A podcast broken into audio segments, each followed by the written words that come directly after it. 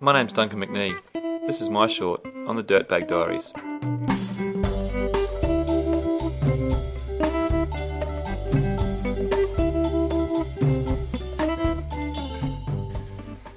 It had been one of those days. After all, it was the final day of the final week of the school term. The kids were rowdy. Hell, I was rowdy. We were all itching to be done with deconstructing text for a couple of weeks. I'm sure I'm not alone in this sentiment, but I tend to go through periods where I question what the hell I'm doing with my life. What am I doing teaching these kids? Most of them don't seem to appreciate it.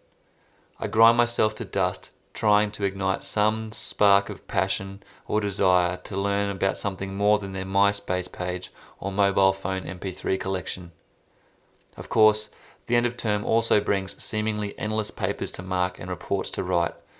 If I could just make it through the day with all my faculties intact, I would have the next two weeks to surf and watch the beginning of the football season once my arms were too tired to paddle anymore. Leva a vida tranquilo. Não tenho medo do mundo. Often, my daily surf is a pure survival activity. If I didn't do it, I wouldn't function as well as I do, and my functionality is dubious at the best of times. School ended. I rode past the beach on the way home to pick up the board and paddle out to clear my head. Leva a vida tranquilo.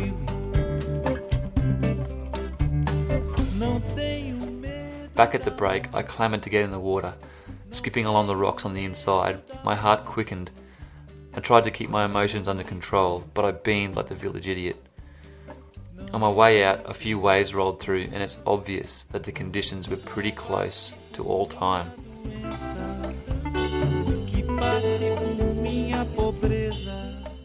This mythical, semi secret surf spot on Queensland's Sunshine Coast needs a special blend of conditions to fire a minimum of 4 foot of east southeasterly swell, a very light to zero wind, a mid to low tide. It seems so simple saying it like that, maybe once every two years do the variables come together. Conditions were in perfect synchronicity today. I had it entirely to myself.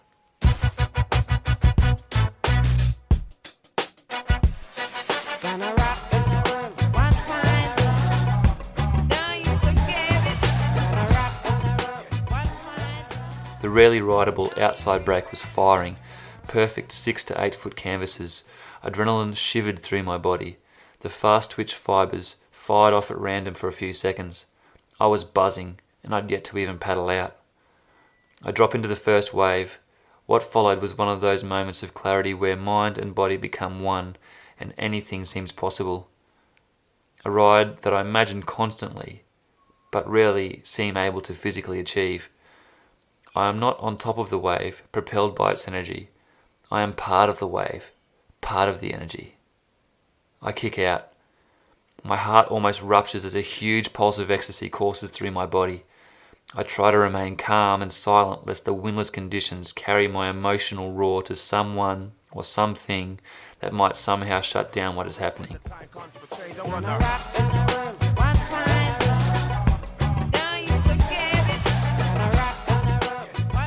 I paddle like a madman to get back to the lineup.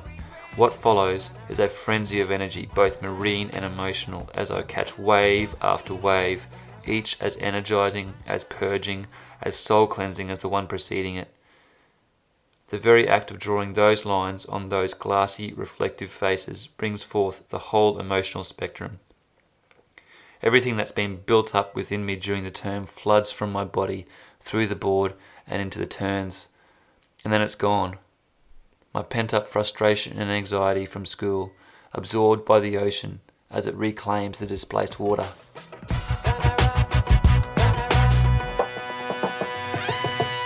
If the truth ain't the youth ain't living. We're just zombies, controlled by the two-faced villains, trying to slam us out and carry out these doomsday missions. I pass from relief through satisfaction, enjoyment, sheer stoke, and wonder I wonder what I have done to deserve such glorious, fleeting moments to dance with the dying throes of these pulses of energy that have travelled so far to be here.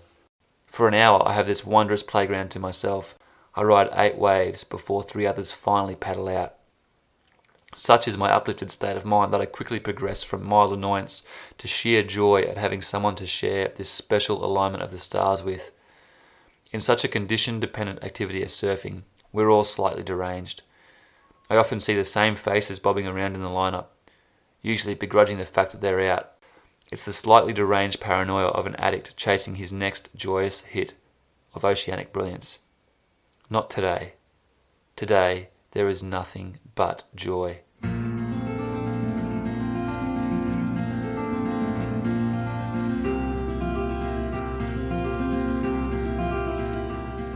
The sun begins to gild the sky, first gold, then bronze, through rose, vibrant red, and purple. In these breathless conditions, the ocean is a mirror, and I'm suspended between the sky and its watery reflection. No pyrotechnic display could ever hope to match this moment. Finally, after two and a half hours, I link three waves in, all the way in, some 600 meters in, and the very core of my being sings and screams and shakes its ass with the pleasure of it all. And I cannot believe that I've been blessed with the life I have, that this is the final day of work for two weeks, and that today is the first day of the new football season. This is the shit. I am the pig. Amen.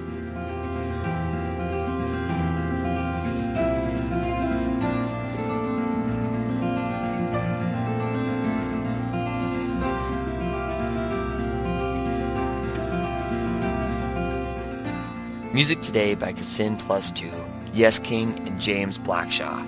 You can find links to the artists and streams of songs on our site, dirtbagdiaries.com. I hope you all have been digging the shorts. I have, but I know I'm biased. These stories show up in my email box, and I just smile. To me, this is what this project is about. It's about bringing stories from around the world, stories told in the voice of those who experience them, stories that might not otherwise find their way out into the world. You don't need to be a writer. You don't need some inside connection to an editor. You just need to believe in what you do and in what you have to say. Oh, and you're going to need my email address dirtbagdiaries at earthlink.net. We've got more shorts and regular episodes to come. It's all made possible by the good people at Patagonia. In the meantime, I'm Fitz Cahall, that was Duncan McNee, and you've been listening to the Dirtbag Diaries.